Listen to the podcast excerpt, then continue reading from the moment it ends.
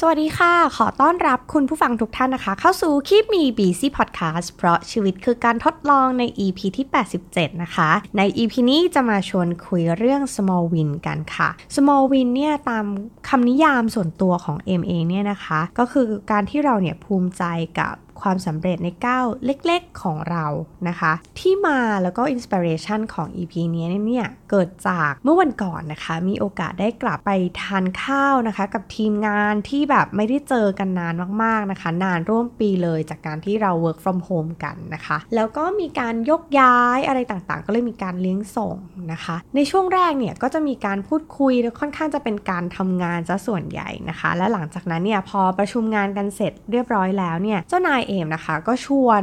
พี่ๆเพื่อนๆน้องๆเนี่ยนะคะ บนโต๊ะอาหารเนี่ยคุยกันว่าเป้าหมายในชีวิตของแต่ละคนตอนนี้เป็นยังไงบ้างนะคะคำตอบก็ค่อนข้างจะหลากหลายเลย ไม่ว่าจะเป็นเราอยากจะใช้เวลากับครอบครัวให้มากขึ้น หรือว่าคนที่มีครอบครัวแล้ว หรือว่ามีภาระอะไรเยอะแยะเขาก็อยากจะมีมีไทม์ของตัวเองก็คือ มีเวลาให้กับตัวเองบ้าง หรือว่ามีเวลาส่วนตัวที่จะได้ทำเรื่องต่างๆ ที่เขาอยากทำบ้างนะคะ ด้วยความที่เอมเนี่ยตอบเป็นคนท้ายๆของโต๊ะนะคะ ก็เลยมีเวลามานั่งคิดว่า เออจริง ๆ แล้วเป้าหมายในชีวิตของเราตอนนี้เนี่ยเรามีเป้าหมายในชีวิตอย่างไรบ้างนะคะ และคำตอบที่ตอบออกไปเนี่ยก็บอกว่าส่วนตัวนะคะ เป้าหมายในชีวิตตอนนี้คือการที่พยายามสะสมความสุข หรือว่าพยายามหาความสุขในทุกๆวันนะคะ ไม่ว่าวันนั้นจะเป็นวันที่มีความสุขน้อยหน่อย เราก็จะพยายามหามุมที่มันมีความสุขมาเติมเต็มให้ชีวิตของเราในแต่ละวันเนี่ยเมื่อท้ายวันแล้วเรารู้สึกว่าอะวันนี้ก็เป็นวันที่มีความสุขของเรานั่นเองนะคะ ซึ่ง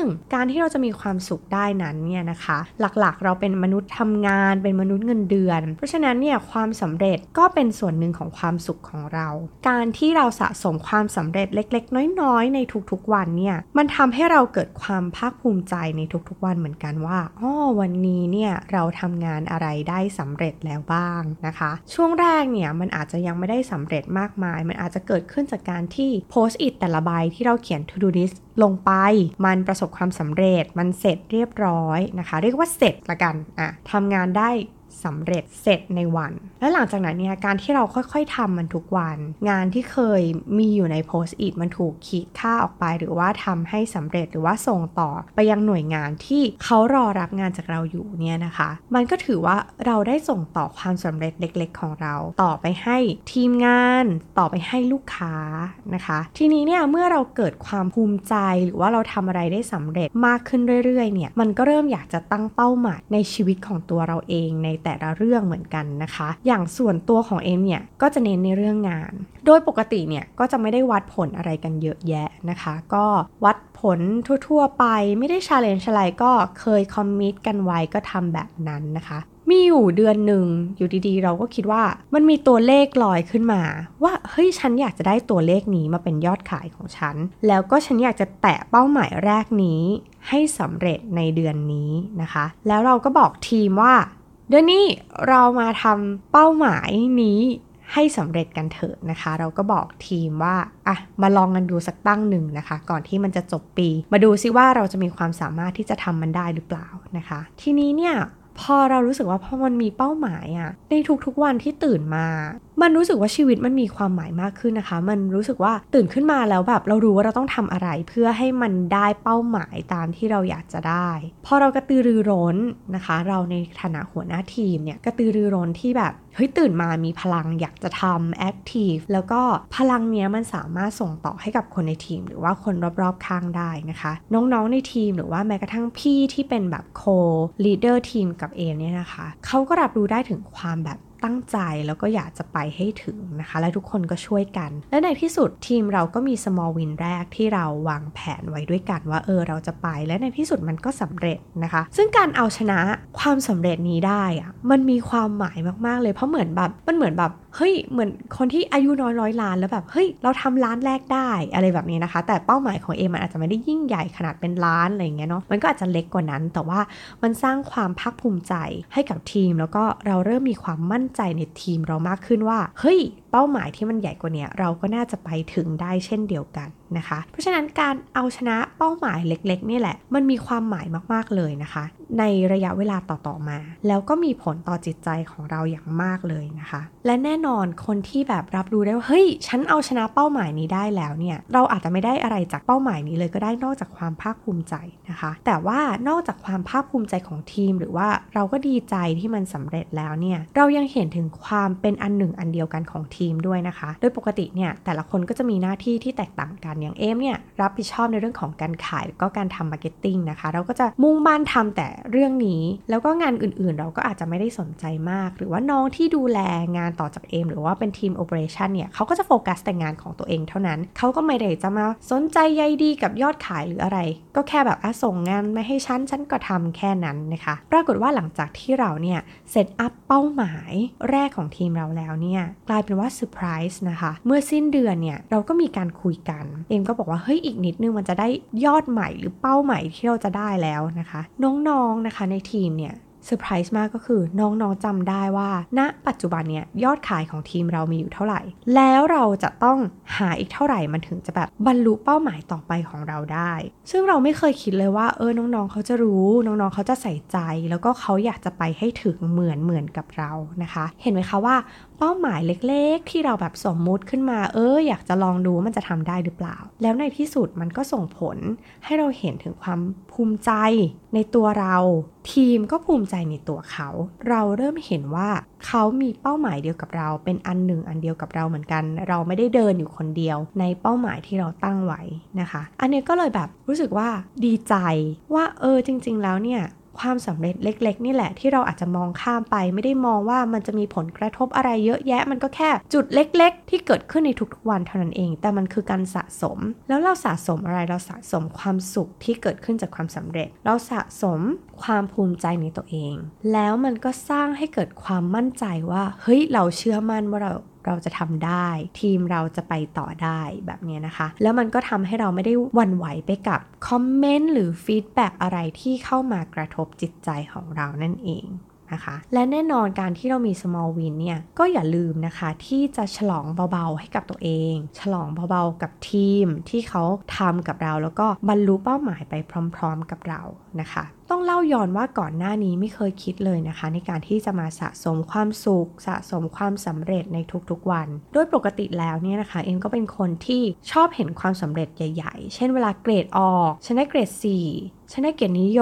ม ฉันมีความสุข ฉันก็มีความสุขแค่จังหวะที่เออมีความสุขเท่านั้น ณจุดนั้นแล้วก็ฉันไปทุกใหม่ เพราะฉันแบบฉันต้องไปไขว่คว้าหาเป้าหมายอะไรแบบใหญ่ ๆ ของฉันอีก แต่ในขณะที่ระหว่างทางมันไม่มีความสุขเลยสักนิดเดียวนะคะ เรารู้แค่ว่าอะเดี๋ยวจบเทอมอะฉันก็จะมีความสุขกับผลการเรียน เมื่อสิ้นปี ฉันก็จะมีความสุขกับ performance หรือว่าโบนัสที่ฉันได้รับ แค่นั้นเลยแต่ระหว่างทางล่ะ เราไม่เคยให้ความสุขกับตัวเองหรือว่าไม่เคยเหลียวแล ความสำเร็จเล็ก ๆ น้อยๆระหว่างทางที่เกิดขึ้นเลยนะคะ ทีนี้เนี่ยมันก็มีผลอะไรหลายๆ อย่างเกิดขึ้นเหมือนกันต้องเล่าย้อนว่า ก่อนหน้านี้เนี่ยเป็นคนที่ทำงานอย่างเดียวเรียนหนังสืออย่างเดียวจริง ๆนะคะ ไม่มีวินัยในตัวเองเลยในเรื่องอื่นๆต้องมีคนมาจ้ำจี้จ้ำชัยให้ทำนะคะ ไม่ว่าจะเป็นเรื่องออกกำลังกายเอ่ยหรือว่าการที่มีแอคทิวิตี้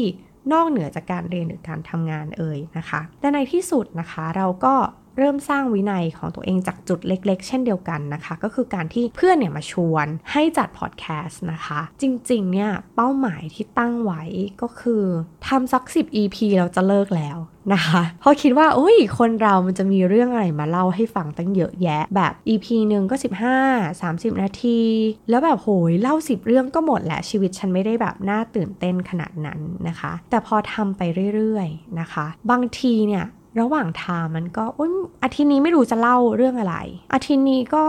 ไม่ได้รู้สึกคิดบวกขนาดนั้น หรือว่าไม่ได้มีเรื่องจะเล่าอะไรให้ฟังเยอะแยะเท่าไหร่ เพราะว่าเราก็ไม่ได้อ่านหนังสือเลยช่วงนี้หรืออะไรแบบนี้นะคะ ระหว่างทางมันก็มีแบบนั้นเหมือนกัน แต่ว่าการที่เราลุกขึ้นมาแล้วก็พยายามมีวินัยกับตัวเองในทุกๆ สัปดาห์ที่เราจะต้องมาจัดพอดแคสต์นะคะ มันก็เหมือนเป็นสิ่งหนึ่งที่เราต้องทำก็คือ เราต้องหมั่นเรียนรู้ หรือว่าเก็บเล็กผสมน้อยหรือว่าว่าคอยสังเกตเรื่องราวที่เกิดขึ้นในชีวิตของเรา ในชีวิตส่วนตัวในชีวิตการทำงานหรือว่า experience หรือว่าประสบการณ์ต่างๆ ที่เราไปพบเจอมา แล้วก็เก็บมานะคะ แล้วก็เออ เรื่องนี้น่าสนใจอาจจะเอามาเล่าคิดว่าน่าจะเป็นประโยชน์ และในที่สุดนะคะ ตอนนี้เนี่ยก็มาถึง EP ที่ 87 แล้วก็ไม่อยากจะเชื่อเลยนะคะ ถือว่ามาไกลกว่าที่คาดไว้มากๆเลยนะคะ ไว้ EP ที่รอยเมื่อไหร่ก็จะมาโอ้อวดให้ฟังอีกรอบหนึ่งนะคะว่าถือว่าเป็น small win ที่นำไปสู่ big win ได้นะคะไม่เคยคิดเลยว่าจะถึงหลักใกล้ๆร้อยแล้วเหมือนกันนะคะ อันนี้ก็ถือว่าเฮ้ยมันเป็นการที่เราฝึกทำทุกวัน ฝึกทำทุกอาทิตย์แล้วมันก็กลายเป็นนิสัยแล้วว่า เออถ้าอาทิตย์นี้ไม่ได้จัดก็จะวงวงนิดหน่อยนะคะ หรือว่าเอ้ยถ้าป่วยหรือไม่สบายแล้วไม่ได้จัดก็จะรู้สึกรู้สึกผิดนิดหน่อยที่แบบ เอออาทิตย์นี้ไม่ได้มีวินัยหรือว่าไม่ได้เอาชนะตัวเองได้นะคะ การอัดพอดแคสต์ทุกๆ สัปดาห์เนี่ย ถือว่าเป็น small win ที่สำคัญแล้วก็เป็นแบบ เกมเชงเจอร์ในชีวิตเหมือนกันนะคะ มันทำให้เราตอกย้ำว่าเรารู้ว่าเราเป็นคนชอบเรียนรู้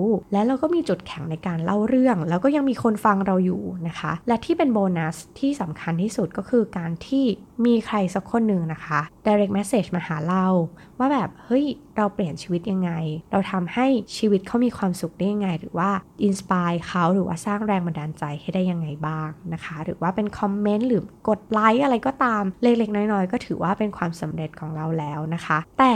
สมัยก่อนก็เคยที่จะดูจำนวนนะคะ ว่าจำนวนให้คนฟังเยอะมากน้อยแค่ไหน แต่ตอนนี้มันเหมือนความหมายมันลึกซึ้งกว่านั้นก็คือว่า แม้ว่าคนจะฟังเป็นพันเป็นหมื่น เป็นแสน แต่ก็ไม่เท่ากับการที่มีคนหนึ่งที่ฟังแล้วได้นำไปใช้ช้แล้วก็เป็นประโยชน์กับเขานะคะ อันนี้ถือว่าเป็น small win ที่นำไปสู่ big win จริง ๆ นะคะ ขอแค่หนึ่งเดียวเท่านั้นที่รู้สึกว่าเออในแต่ละ EP มีมีประโยชน์ แล้วก็สร้างพลังที่บวก ให้กับคุณผู้ฟังได้เราถือว่าเราประสบความสำเร็จแล้วนะคะ ถือเป็นบิ๊กวินของเราเลย พอเรื่องพอดแคสต์นะคะทำได้ทุกสัปดาห์แล้วเนี่ย มันก็จะนำมาสู่เรื่องอื่น ๆ ในชีวิตต่อไปนะคะ เช่นเรื่องการออกกำลังกาย เอ็มเล่าให้ฟังในหลาย ๆ EP เลยว่าจริง ๆ แล้วพื้นฐานเนี่ยเป็นคนมีความเชื่อผิด ๆ กับการออกกำลังกายว่าฉันเป็นคนผอมอยู่แล้ว ฉันจะไปออกกำลังกายทำไม ออกกำลังกายแล้วเนี่ยก็จะทำให้ฉันผอมลงไปอีกสิซึ่งเราไม่อยากเป็นแบบนั้นนะคะ ในช่วงเด็ก ๆ ที่คิด เพราะฉะนั้นก็เลยเป็นคนไม่ชอบออกกำลังกายเลย เพราะว่ากลัวจะผอมไปมากกว่านี้นะคะ แต่วันหนึ่งเนี่ยจากการที่เราทำงานหนักมาเป็นเวลา 10 กว่าปีโรคต่างๆ รุมเร้านะคะไม่ว่าจะเป็นออฟฟิศซินโดรมไมเกรนโรคกระเพาะอาหารจากการที่ทานอาหารไม่ตรงต่อเวลา แล้วก็สารพัดโรคเราก็เลยรู้สึกว่าโอ้โห เรากลายเป็นอายุน้อยร้อยโรคไปแล้วนะคะ อายุไม่เท่าไหร่ก็โหสารพัดโรคบางทีก็เปลี่ยนวันละหลายหลายโรคเหมือนกันนะคะ เราก็เลยคิดว่าเออไม่ได้แล้วมันถึงจุดหนึ่งที่เราจะต้องเปลี่ยน เปลี่ยนก็เริ่มจากการที่เราเล่นโยคะเล่นอาทิตย์หนึ่งบ้างอะไรอย่างเงี้ยนะคะ แต่หลังๆเนี่ยเรารู้สึกว่าเฮ้ยการจะฝึกโยคะหรือว่าการที่เราจะออกกำลังกายเนี่ยมันสัปดาห์ละครั้งเนี่ยมันไม่ได้ เพราะเพราะว่ามันไม่ยืดหยุ่นมาตลอดสัปดาห์ แล้วก็คิดว่าจะมาตัวอ่อนนุ่ม หรือว่ายืดหยุ่นภายในแบบ 1 วันเนี่ยมันเป็นไปไม่ได้นะคะ เอมก็เลยลองฝึกเองนะคะคุณครูก็จะมีการให้กันบ้านว่าสัปดาห์นี้เนี่ยต้องฝึกท่าไหนเพื่อให้ได้ท่านี้นะคะ หรือว่าทำท่าต้องเราต้องฝึกท่านี้เพื่อให้ได้ท่าที่มันยิ่งใหญ่และสวยงามกว่าเดิมพอเราทำเนี่ยเราเริ่มเห็นความเปลี่ยนแปลงของร่างกายของเราอย่างชัดเจนเลยนะคะ ขนาดเราแบบบางทีเราก็ยืดยืดเหยียดเหยียดแบบบางทีก็ยืดด้วยความขี้เกียจบ้างอะไรเงี้ยนะคะ ยืดไปบ้าง พักไปบ้างอะไรอย่างเงี้ยนะคะ แต่ว่าพอกลับมาเรียนในอีกหนึ่งสัปดาห์เนี่ยเราพบว่าเฮ้ยมันมีผลที่ยิ่งใหญ่ แล้วก็มันทำให้เราแข็งแรงขึ้นกว่าการที่เราฝึกแค่สัปดาห์ละครั้ง การที่เราฝึกเล็ก ๆ น้อย ๆ ตลอดสัปดาห์เนี่ยนะคะ มันทำให้เห็นผลที่แบบ เฮ้ย เราเป็นการครั้งแรกที่เรารู้สึกว่า เฮ้ย เราฝึกโยคะแล้วเราได้ผล เราเริ่มแข็งแรงมากขึ้น เราเริ่มยืดหยุ่นมากขึ้นนะคะ หลังจากนั้นเนี่ยเรารู้สึกว่า เฮ้ย การที่เรายืดอย่างเดียวเนี่ย มันบางทีเนี่ย มันไม่แข็งแรงพอที่จะขึ้นท่ายากๆ เพราะฉะนั้นเราก็เลยต้องมีการเสริมการออกกำลังกาย เช่น การ weight training หรือว่าการ cardio บ้างนะคะ เพื่อให้แบบเราไม่เหนื่อยง่าย หรือว่าเรามีกล้ามเนื้อแล้วก็แข็งแรงมากขึ้น หลังจากนั้นจากการที่เราทำเล็กๆน้อยๆเพิ่มไปบางทีก็ 15 นาที 30 นาทีต่อวันนะคะ แต่ทำมาเรื่อยๆ จนตอนนี้เรารู้สึกว่า เออ เรามีวินัยละ มันเป็นวินัยที่เกิดขึ้นจากการที่สร้างวินัยก่อนหน้านี้คือการอัดพอดแคสต์นะคะ แล้วก็สร้างมาถึงเฮ้ยวินัยในเรื่องของการออกกำลังกาย แล้วก็กลับมาสู่วินัยของการทำงานของเราว่าเฮ้ยเราต้องพยายามทำงานให้เสร็จภายใน to do list ที่เราทำอยู่นะคะ มองเผินๆ small win ก็ไม่ได้มีผลอะไรใช่ไหมคะ อย่างตอนแรกที่เราคุยกัน แต่ว่าพอมาระยะยาวหรือว่า 1-2 ปีที่ผ่านมาเนี่ย ในระยะยาวเราเริ่มเห็นผลของการเปลี่ยนแปลงจากการที่เราทำเล็ก เก็บเล็กผสมน้อยของเราไปนะคะ ไม่ได้แบบหักโหมหรืออะไร ตอนนี้เราเริ่มมีกล้ามเนื้อ เราเริ่มแก้ไขในจุดที่เรารู้สึกว่าเราไม่พึงพอใจแล้วตอนนี้มันแบบเฮ้ยเราเริ่มแข็งแรงมากขึ้น มีกล้ามเนื้อขึ้น แถมสัดส่วนที่เราอยากจะได้มันก็เริ่มมานะคะ มันก็เริ่มเห็นแล้วก็เราเริ่มภูมิใจในตัวเองมากขึ้นว่าเฮ้ยเราทำได้นะนี่ขนาดแบบไม่ได้ทำอะไรเยอะเลย วันวันหนึ่งก็ 10 นาที 15 นาทีนะคะ มันกลับเห็นผลหรือว่าส่งผลที่ดีขึ้นและยิ่งใหญ่ขึ้นนะคะ แล้วประกอบกับนะคะ ล่าสุดเนี่ยเพิ่งอ่านหนังสือนะคะอ่านเจอหนังสือของคุณรวิทหานอุตสาหะนะคะ ที่ชื่อว่ารุ่งอรุณแห่งการเปลี่ยนแปลง คุณรวิทก็เขียนได้อย่างน่าสนใจนะคะ ในเรื่องของ small win ในหนังสือเนี่ยบอกว่า small win เนี่ยทำให้เราสร้างความภาคภูมิใจในตัวเองได้มากขึ้นนะคะ ก็อย่างที่เมื่อกี้เอ็มเล่าให้ฟังเลยว่าเออจริงด้วย พอเหมือนเรามีความสำเร็จเล็ก ๆ ที่เราเห็นเนี่ยเราเริ่มภูมิใจในตัวเอง พอทำได้มันสำเร็จ เราก็จะมั่นใจในตัวเองมากขึ้น พอมั่นใจในตัวเองมากขึ้น เราก็อยากจะทำต่อให้ดีขึ้น มันเหมือนทำให้เราแบบ move forward นะคะ อยากจะก้าวต่อ อยากจะทำให้ดีขึ้น ให้ดีขึ้นไปอีก เป็นเวอร์ชั่นเราที่ดีกว่าเมื่อวานนี้แบบนี้นะคะ ก็นะสร้างความภูมิใจให้ตัวเอง แล้วก็เหมือนกันเลยนะคะ คิดเหมือนกันเลยก็คือ small win เนี่ยถ้าได้แล้วควรจะฉลองบ้าง เช่นเราออกกำลังกายได้ตามเป้าแล้วว่าเฮ้ยสัปดาห์นี้เราอยากออกกำลังกายสัก 5-6 วัน แล้วเราทำได้เนี่ยก็ฉลองเล็กๆ น้อยๆซะหน่อยนะคะ ถ้าเป็นผู้หญิงก็จะอาจจะต้องมีอ c เซสซอรีในการออกกำลังกายนิดหน่อยนะคะ ช่วงนี้ก็อาจจะซื้อเฮดแบนให้ตัวเองนะคะ แบบอุ้ยออกกำลังกายแล้วสวยงาม ถุงเท้าที่แบบสีสันสดใส คืออย่างน้อยออกกำลังกายเนี่ย ก็ได้มีเอาฟิตในการออกกำลังกายสวยๆนะคะ ทันสมัยก็ทำให้รู้สึกเอ้ยการออกกำลังกายของเรามันสดชื่นขึ้น หรือว่า พอเราออกกำลังกายไปสักระยะหนึ่งเนี่ยเราก็อาจจะอยากจะได้อุปกรณ์มากขึ้นนะคะ พอเราทำได้ตามเป้าหมายก็ซื้ออุปกรณ์เล็กๆ น้อยๆ ให้ตัวเองนะคะดัมเบลนะคะ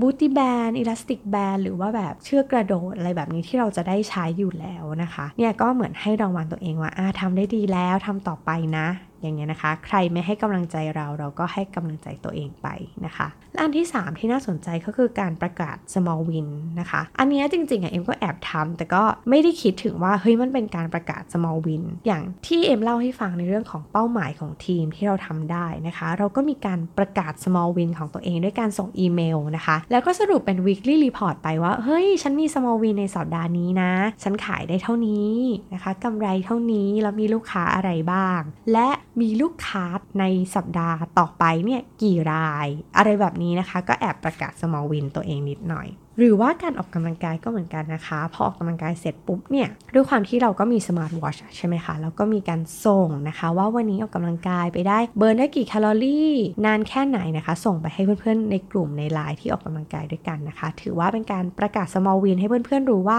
วันนี้ส่งกันบ้านแล้วนะจ๊ะ หรือว่าการอัดพอดแคสต์ทุกสัปดาห์นะคะ ก็แน่นอนคุณผู้ฟังก็ได้ยินอยู่แล้วนะคะ ว่าเราประกาศชัยชนะของเราด้วยการบอกว่าคลิปมี BC EP ไหนแล้วนะคะ ก็ถือว่าเป็นการประกาศ small win เล็กๆ ของเราในทุกๆ สัปดาห์นั่นเองนะคะ และแน่นอนพอเราสะสม small win ไปได้เรื่อยๆนะคะ โดยที่ไม่รู้ตัวบางทีเราอาจจะเจอ big win ของตัวเอง ในอนาคตอันใกล้นี้ก็ได้นะคะ เพียงแต่ว่าเราเริ่มที่ความสำเร็จเล็กๆ นี่แหละ จากสิ่งเล็กๆ น้อยๆ แต่เมื่อมันผสมเก็บเล็กผสมน้อยไปเนี่ย มันก็จะสร้างเราในเป็นคนใหม่ในเวอร์ชั่นที่ดีกว่าเดิมนั่นเองนะคะ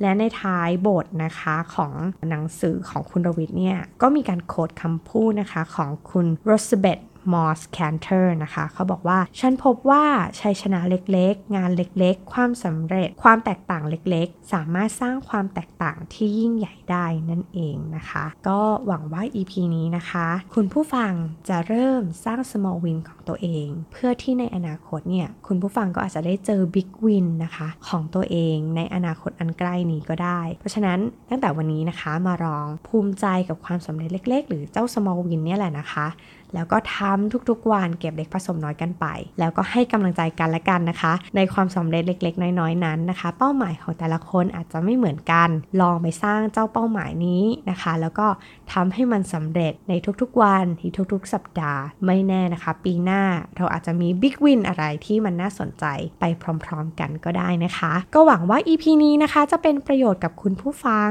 แล้วก็ใครนะคะที่เฮ้ย ทำเรื่อง small win แล้วเออ work มาแบ่งปันกันได้นะคะ ไม่ว่าจะเป็นใน Facebook Page นะคะของ The Infinity หรือว่า Facebook Page ของ Keep Me Busy Podcast นะคะ หรือว่าใครที่เป็นแฟน b l o g d i t นะคะ ก็สามารถไปกดไลค์นะคะ ไปคอมเมนต์ใน b l o g d i t ของ The Infinity ได้เช่นเดียวกันนะคะสำหรับ EP นี้ลาไปแล้ว สวัสดีค่ะ